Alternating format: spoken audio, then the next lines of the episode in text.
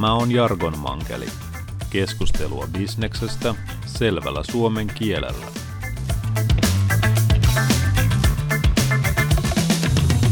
Hyvät kuulijat, tänään ollaan lähes mahdottoman äärellä, kun halkipoikkia pinoon pannaan globalisaatio ja kestävä kehitys sekä miten ne vaikuttavat muun muassa Suomen eläkejärjestelmään ja soteen. Aikaa tähän kaikkeen on noin 20 minuuttia, joten katsotaan, pystytäänkö tähän operaatioon. Tervetuloa seuraan.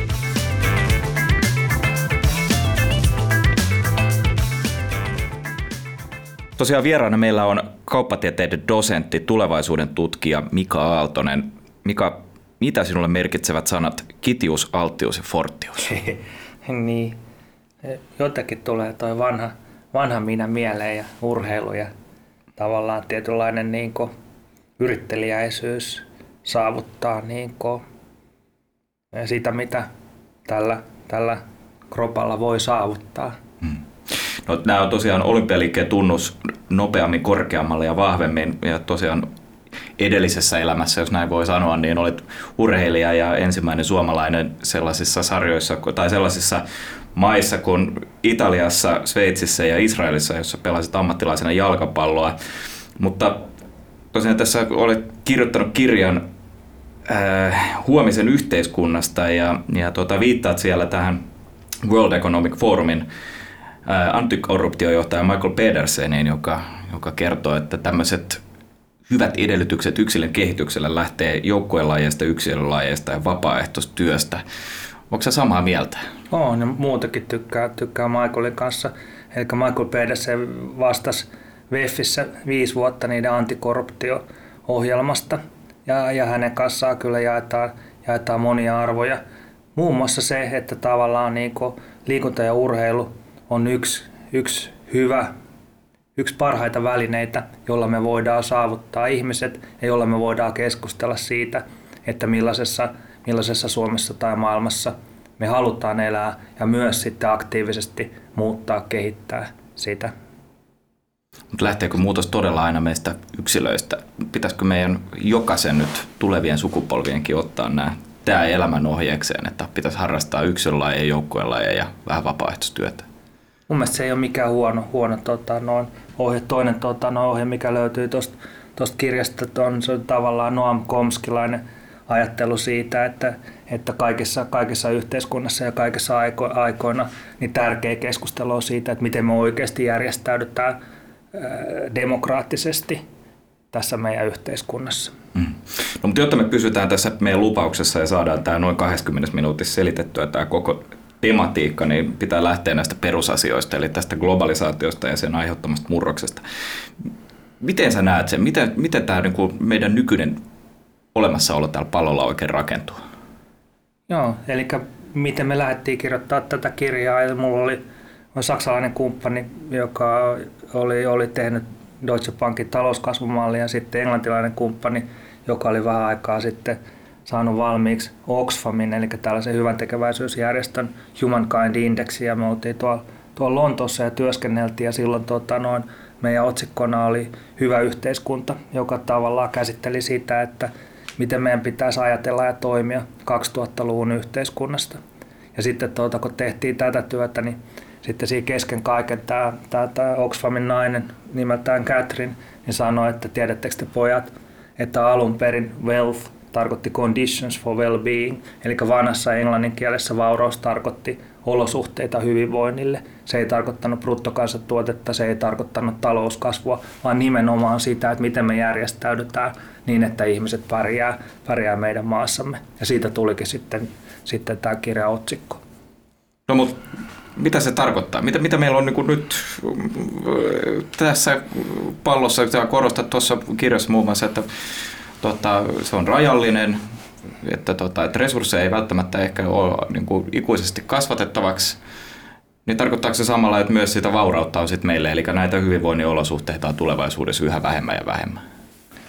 Mä luulen, että se tarkoittaa ennen kaikkea sitä, että meidän pitää niinku miettiä, miettiä johtajuutta kahdesta näkökulmasta. Eli sellainen johtajuus, joka huomioi sekä ihmisten tarpeet että planeetan tarpeet, on hyvää johtajuutta. Ja sitten kun me mietitään, mietitään vielä tota, noin, tavallaan meidän tavoitteita, Eli vähän aikaa sitten oli tuolla tota, noin, ää, olin Roomassa töissä ja siellä juttelin tota, noin Gregorianisen säätiön hallituksen puheenjohtajan kanssa, joka oli hyvin viisas mies. Alo- aloitettiin keskustelu sillä, että hän laittoi tota, Gregorianisen kalenterikäsikirjoituksen siihen pöydälle ja sanoi, että tämä kehitettiin tuossa viereisessä rakennuksessa. Ja sitten alettiin jutella jesuittojen doktriinista.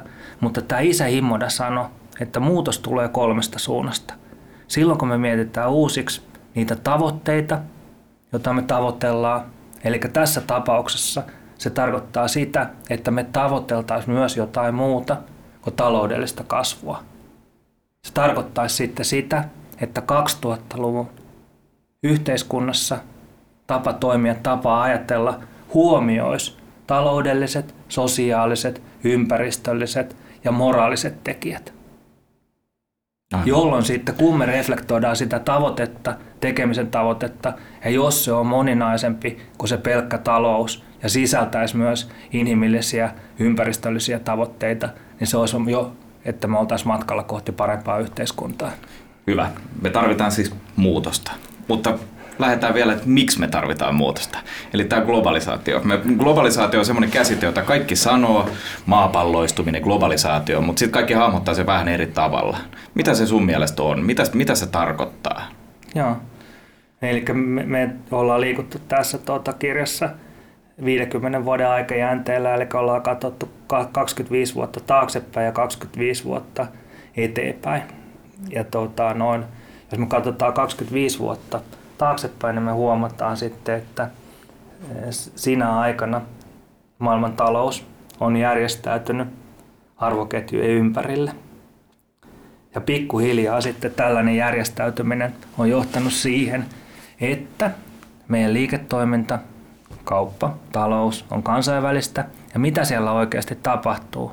Siellä liikkuu raaka-aineita, puolivalmisteita ja niitä kierrätetään sitten ympäri maailman ja etsitään sitten halvinta työvoimaa. Suuresti välittämättäkään siitä rasituksesta, mitä tällainen toiminta aiheuttaa meidän planeetalle. Ja toinen asia, mikä on tapahtunut tämän globalisaation aikana, on se, että suuri osa taloudesta on siirtynyt sitten kansallisten lakien ulottumattomiin.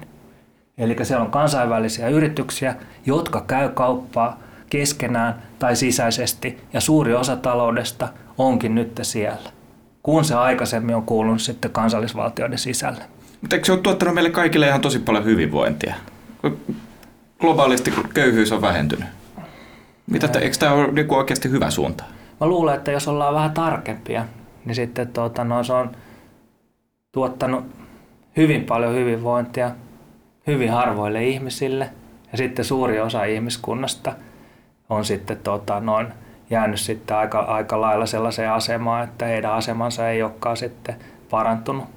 Ja vielä sitten mitä tässä on tapahtunut on, on sitten se, että nyt kun kauppa on suurelta osin sitten kansallisten lakien ulottumattomissa, se tarkoittaa myös sitä, että kun etsitään sitä halvinta kansainvälistä työvoimaa, niin työntekijöiden neuvotteluasemat on entisestään heikontuneet. Ja sitten se kolmas asia on sitten se, että tämä tekeminen on rasittanut planeettaa saattanut sen lähes tuhon partaalle. No nyt me lähdetään tekemään muutosta. Niin mihin, mitä kohti sitä muutosta nyt sit pitää lähteä tekemään? Sitä pitää, mun mielestä hyvä tavoite on se, että toivo tulee siitä, että jos me jätetään meidän yritys, meidän kaupunki, Suomi tai tämä planeetta paremmassa kunnossa meidän lapsille kuin silloin, kun me saatiin se, niin sitten me ollaan, ollaan rakentamassa muutosta. Se on kauhean jalot ja hyvä tavoite, mutta mitä se tarkoittaa sun mielestä käytännössä? Niin kuin, että jos otetaan, käytännössä puhutaan se, nyt näistä arvoketjuista, niin, niin millä tavalla sun mielestä niitä nyt pitää lähteä muuttamaan, että mun pystytään jättämään paremmassa se kunnossa? tarkoittaa sitä, että jos me, jos me tunnustetaan sukupolvien välinen oikeudenmukaisuus, niin se tarkoittaisi sitten käytännössä sitä, että jokaisen sukupolven pitää selvitä niistä haasteista, mitä sillä on vastassa, rasittamatta niillä tai siirtämättä niitä haasteita meidän lapsille ja lapsenlapsille. Jolloin jos me hyväksyttäisiin tämä moraalisena päätöksenteon pohjana, niin se johtaisi sellaiseen tekemiseen, jotta me oltaisiin matkalla kohti kestävämpää planeettaa, kestävämpää tulevaisuutta. Hyvä. Otetaan tässä kohtaa... Ja vi- vielä niin. sanoisin yhden tota, noin asian, joka just tuli mieleen. Että tähän mun mielestä liittyy, niin, liittyy myös sellainen niin kuin ajatus, että ihmiset ei muutu käskemällä, vaan ihmiset muuttuu ystävyydestä ja rakkaudesta. Ihmiset muuttuu. Mm. Mennään tähän, mitä tota, ihmiset muuttuu, niin tämän meidän ensimmäisen tauon jälkeen ja, ja tota, palataan sitten uudestaan asiaan. Hyvä, kiitoksia.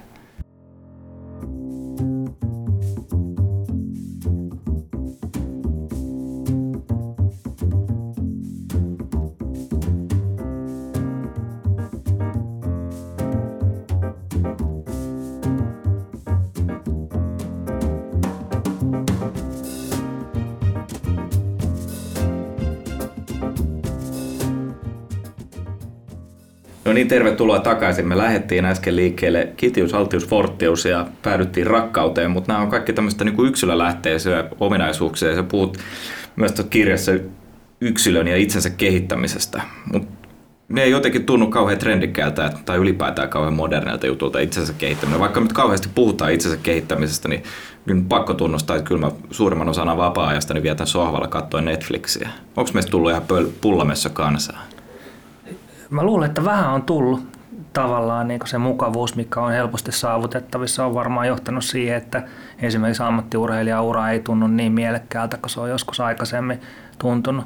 Mutta sitten niin kuin ehkä, ehkä myös siitä syystä, että kun, kun ajattelee omaa, omaa henkilöhistoriaa, niin itse näen, että, että sivistys, oppiminen ja koulutus on keskeisiä muutoksen välineitä niin yksilön kohdalla – kuin yhteiskunnan kohdalla. No tarvitaanko me joku asennemuutos Suomessa? Ollaanko me niin vakava paikka jo? Mun mielestä niin voisi vois, vois, vois ajatella, että tavallaan niin kuin, mitä meillä on tapahtunut niin kuin suomalaisessa ja monessa länsimaisessa hyvinvointiyhteiskunnassa on se, että pikkuhiljaa sitten vastuu siitä, että miten meidän elämä järjestäytyy, niin onkin sitten jossain muualla. Se on valtiolla, se on kaupungilla, se on, se on kunnissa ja pikkuhiljaa sitten tällainen kehitys on passivoinut ihmiset. Ja mä ajattelisin, että nyt, nyt kun ollaan siirtymässä tila, tilanteeseen, jossa sitten välttämättä ei ole, ei ole nähtävissä sellaista niin kuin taloudellista kasvua, mitä meillä on ollut pitkän aikaa tuossa tuossa sodan jälkeen 50-60 vuotta ollaan, ollaan kasvettu ja hyvinvointi on lisääntynyt, niin näkisin, että tavallaan sellainen niin aktivoituminen, vastuunottaminen omasta, omasta oppimisesta, kehittämisestä, hyvinvoinnista ja mun mielestä niin kuin yhä enemmän se alkaa siirtyä sitten yksilölle. Eikö tämä sivistyksen pitänyt olla sisäsyntystä? Miksi tässä on käynytkin niin, että, että tota yhtäkkiä nämä ominaisuudet on sellaisia, että nyt me joudutaan aktivoimaan niiden perään vähän kepittää? Mä luulen, että sivistys liittyy niin kuin tavallaan sivilisaatio sillä tavalla, että se voitaisiin määritellä sitten niin kuin älykkäiden olioiden keskinäiseksi toiminnaksi, yhteistoiminnaksi, jolloin sitten se ei ole ainoastaan niin kuin kohdistu siihen yhteen ihmiseen. Mun mielestä niin kuin tästä on hyvä esimerkki, jos katsotaan vaikka Nietzschen kirjaa, näin puhuu Zarahustra, niin se alkaa sillä, että Zarahustra on ollut seitsemän vuotta, vuotta tota, noin vuorilla ja ratkonut siellä sitten kaikki ongelmat ja sitten se laskeutuu takaisin uudestaan kylää ihmisten pariin ja huomaa, että nyt sen pitää ratkoa ne ongelmat uudestaan, mutta tällä kertaa yhdessä ihmisten kanssa. No mennään sitten meidän Suomen haasteisiin. Sanoin tuossa ennen puoliaikaa, huomaa urheilutermi, että, että, tuota, että jokaisen yhteiskunnan täytyy ratkaista oma, oma tuota, Jokaisen omat, sukupolven. Niin, omat, omat tota, haasteet, jotta, jotta sitten, ja jättää pallo aina paremmassa kunnossa seuraavalle sukupolvelle. Pallo viittaa nyt tällä kertaa planeettaamme. Mutta meillä Suomessa ajankohtaiset haasteet ovat sote, ja sitten sanot vielä, että eläkejärjestelmä, ja joku voisi vielä sanoa, että syntyvyyden lasku. Joo, mä, mä näkisin niin sillä tavalla, että, että jos lähdetään, lähdetään tota, noin, ö, sotesta, eli, eli, eli puhutaan, puhutaan myös siitä, että nyt ei vielä tiedetä, miten tälle viimeiselle uudistukselle on käynyt, mutta sitä ennen sitten... Se, no ennakoin, että ei hyvin. Niin, sellaista on vähän ilmassa, mutta sitä ennen sitten meillä on ollut seitsemän sote-uudistusta kuuden eri hallituksen aikana, jotka ei ole mennyt sitten, sitten läpi. Mutta mä näkisin kuitenkin, että, että, että uudistus siltä osin, kun se on niin kuin rehellinen ja perustuu sitten niin kuin faktuaaliseen pohjaan, on hyvinkin tarpeellinen, mm. koska sitä kautta sitten pohditaan, että mitä meidän pitäisi tänään tehdä, jotta sitten me pärjättäisiin myös huomenna. Ja sitten tämä toinen kysymys, kysymys kun puhutaan, puhutaan eläkejärjestelmästä, puhutaan suomalaisista länsimaisista eläkejärjestelmistä, niin ne on rakentunut kolmen peruspilarin varaa. Meillä on talouskasvu, meillä on suotuisa demografinen, eli väestön kehitys, ja sitten meillä on hyvät korkotuotot. Ja jos me katsotaan tuota, noin kansainvälistä taloutta tai tätä globaalia taloutta, niin huomataan, että nämä, nämä kaikki kolme kriteeriä, joiden varassa sitten länsimaiset eläkejärjestelmät on, on, on tota, noin seisseet ja alkaa vähän horjuta, jolloin se tarkoittaa sitä, että myös tota, noin sitä eläkejärjestelmää pitää kriittisesti tarkastella. Ja vielä tässä on niin sellainen tärkeä, tärkeä tota, noin tekijä, että eläkejärjestelmä onko ketjukirje sukupolvelta toiselle, jolloin tällä hetkellä työssä olevat ihmiset maksaa tällä hetkellä eläkkeellä olevien ihmisten eläkkeet, jolloin sitten yksikään sukupolvi ei voi tai ei pitäisi ratkoa tärkeimpiä eläkejärjestelmiä koskevia kysymyksiä yksinään, vaan meillä pitäisi olla laajempaa keskustelua eri sukupolvien välillä, eli miten me tämä, tämä asia sitten ratkotaan. No pakko tunnustaa, että mä en ole koskaan kuullut kenenkään puhuvan näin kauniisti eläkejärjestelmästä, mutta Mä haluan kuitenkin kysyä sulta vielä sotesta. Ihan sen vuoksi, että se on kysymys, eh, joka tuntuu, ettei se voisi suomalaisia vähempää enää kiinnostaa, mutta kaikki kuitenkin vähän haluaa tietää, että mitä siinä tapahtuu. Mutta mikä on tulevaisuuden tutkijan näkökulma siihen, että miksi Suomessa pitää ylipäätään tehdä sote-uudistus? Onko se meidän tulevaisuuden kannalta niin kuin oleellinen kysymys? Joo, mun mielestä niin kuin sillä tavalla – että kun me, kun me tarkastellaan tätä muuttuvaa maailmaa, niin se työ, mitä me tehdään, on nimenomaan sitä, että me katsotaan vähän pidemmälle sille tulevaisuuteen ja katsotaan, että millä tavalla se eroaa tästä päivästä. Ja sitten mietitään tämän päivän päätöksiä sillä tavalla, että me voitaisiin sopeutua siihen muutokseen esimerkiksi sitten eläkeläisten määrän kasvamiseen. Mm. Koska jos ei me tehdä tällaista työtä ja jos ei meillä ole riittävän pitkää aikajännettä, niin kuin tässä kirjassa usein on 25 vuotta, niin sitten kun se tilanne on jo käsillä, niin sitten se on liian myöhäistä.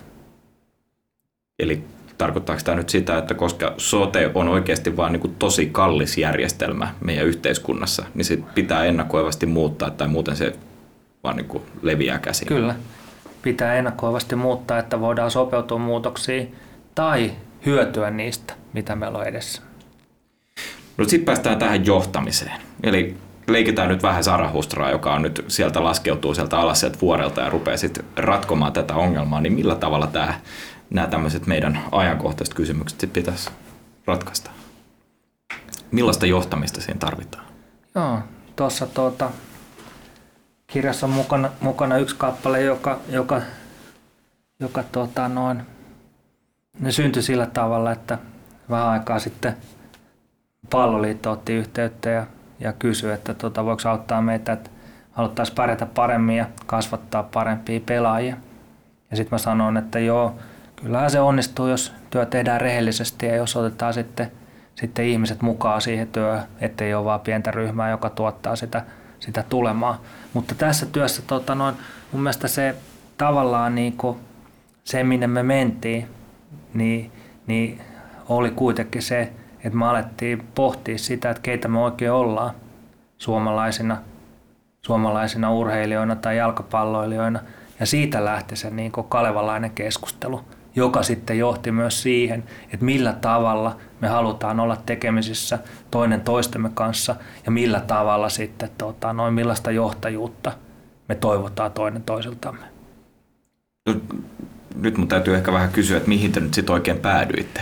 Se voi lukea sieltä kirjasta, siellä on aika hyvin sitä esitelty. No, mutta, kauhea tiiseri, kauhea joo, tiiseri. Ja, mutta kyllä niin tavallaan juteltiin, juteltiin siitä, että, että silloin kun tuota, noin, äh, yhteistä, yhteistä tekemistä ohjaa enemmän enemmän empatia kuin itsekkyys. Silloin, kun tuota, noin tekemistä ohjaa enemmän tosiasiat, tutkimukset kuin jonkun mielipiteet tai valta, tai silloin, kun tuota, noin keskustelu ohjaa enemmän se, että mitä me halutaan tehdä, jotta me pärjättää tulevaisuudessa, kuin se, että me pidetään kiinni niistä asemista, mitä me ollaan jo saavutettu. Ja mm. tätä kautta me aletaan rakentaa sellaista suomalaista johtajuutta, tavallaan myös sitä, että millä tavalla me halutaan olla tekemisissä toinen toistemme kanssa. Mm. No runsaan kuukauden kuluttua Suomessa järjestetään eduskuntavaalit. Millaista johtajuutta sä odotat näkevässä nyt näissä vaalikeskusteluissa? Öö, olen ollut pitkään tota, moni vuosia tehnyt Ranskan, ranskalaisten kanssa, kanssa tota, noin töitä, strategiatöitä, tulevaisuustöitä. Ja siellä, siellä tavallaan se modus operandi tapa toimia on se, että me yritetään nostaa keskustelun tasoa, yritetään saada jonkun näköistä älykästä keskustelua aikaiseksi ja ajatellaan, että jos me onnistutaan siinä, niin sitten se realisoituu sitten älykkäämpänä päätöksentekona. Ja tämä olisi mulla myös sitten niin näihin Suomen vaaleihin niin sellainen niin toivottava asia. Mä toivoisin, että me pystyttäisiin Suomessa tämän vaalin kohdalla kuin myös monien muiden vaikeiden asioiden kohdalla käymään kriittisempää, älykkäämpää keskustelua, jos olisi useampia asiantuntijoita, useampia näkökulmia ja käydä sitä rehellisesti, koska tavallaan tällainen niin kuin rehellinen reflektointi siitä, kuka me ollaan, mitä me halutaan olla ja erilaisista haasteista, mitä meillä on vastassa, niin on, on tärkeimpiä välineitä, mitä yhteiskunnalla on kehittää sitä yhteistä yhteistä olemista. No siinä on kyllä merkittävä haaste, koska kyllä, musta tuntuu, joo. että, että, tota, että vaalikeskustelu on aina se, missä hylätään nämä arvot ja se keskustelu käydään sitten vaalien välillä, että vaaleissa sitten on tahallista väärinymmärtämistä, syyttämistä ja, ja tota, äänestäjien niin kuin, yritetään vakuuttaa äänestäjät siitä, että he ovat väärässä ja me olemme oikeassa. Joo, mutta sitten toisaalta meillä on tuota, noin monipuolueen järjestelmä ja meillä on, meillä on erilaisia medioita, ei ainoastaan yhtä, yhtä kansanmediaa, jolloin meillä on kyllä, kyllä ne puitteet, että me voitaisiin käydä, käydä parempaa keskustelua. Ja mä näkisin myös sillä tavalla, että, että, että tavallaan niin tämä on meidän kaikkia asia ja sitten näkisin myös niin, että, että musta tuntuu, että, että me ollaan menossa parempaa suuntaan ja että nuoremmat sukupolvet on valmiimpia, halukkaampia tällaiseen keskusteluun. Mm. No tulevaisuuden tutkijan äänestysvinkki, mitä asiaa pitää katsoa äänestyspäätöstä tehdessä? Mm. En tiedä, mä oon, mä oon kyllä kaikesta lukemisesta ja kirjoittamisesta huolimatta aika monen romantikko. Ja sitten niin kuin, tavallaan niin kuin Saint-Exupérin ohjeet, että vaan sydämellään näkee, näkee tarkasti, niin kyllä mä, niin kuin, mulle se on niin kuin hyvin tärkeä asia. Tämä myös niin kuin tässä kirjassa, niin kuin, niin kuin, kun me jutellaan talousajattelusta, niin me tuodaan, tuodaan Adam Smith tähän, tähän esiin. Ja itse, itse tuon tässä niin kuin myös esiin, esiin sitten tota, noin tavallaan moraalituntojen sen pienen, pienemmän kirjan, jossa sitten viimeinen kappale on nimenomaan empatiasta, jossa sitten niin Smith kirjoittaa tosi paljon siitä, että vaikka me oletettaisiin, että ihminen on itsekäs, niin ihmisessä on aina kuitenkin sellaisia, sellaisia niin kuin asioita, jotka sitten kiinnittää hänet toisiin ihmisiin ja auttaa häntä sitten ymmärtämään, että miltä siitä toisesta ihmisestä voi tuntua kyllä niin kuin jos, jos tota, no, jotain toivoisin, niin se olisi tavallaan tämän niin kuin empaattisuuden. Et, et, että tota, mun mielestä se voisi olla hyvä kriteeri, kun mietitään sitä, että ketä kannattaisi äänestää. Tuo oli niin hienosti sanottu, että mulla tuli jo heti parempi usko ihmisyyteen. Oikein paljon kiitoksia vierailusta. Kiitos. Kiitoksia hyvät kuulijat jälleen seurasta. Minä olen toimittaja Ossi Kurkisuonio ja seuraavalla kerralla puhutaan taas tietoturvasta. Tällä kertaa kyllä kuitenkin vähän pienellä twistillä, kun puhutaan sosiaalisesta hakkeroinnista tai suoranaista sosiaalista manipuloinnista. Vieraaksi saapuu silloin EK-johtava asiantuntija Mika Susi. Kiitoksia ja kuulemiin.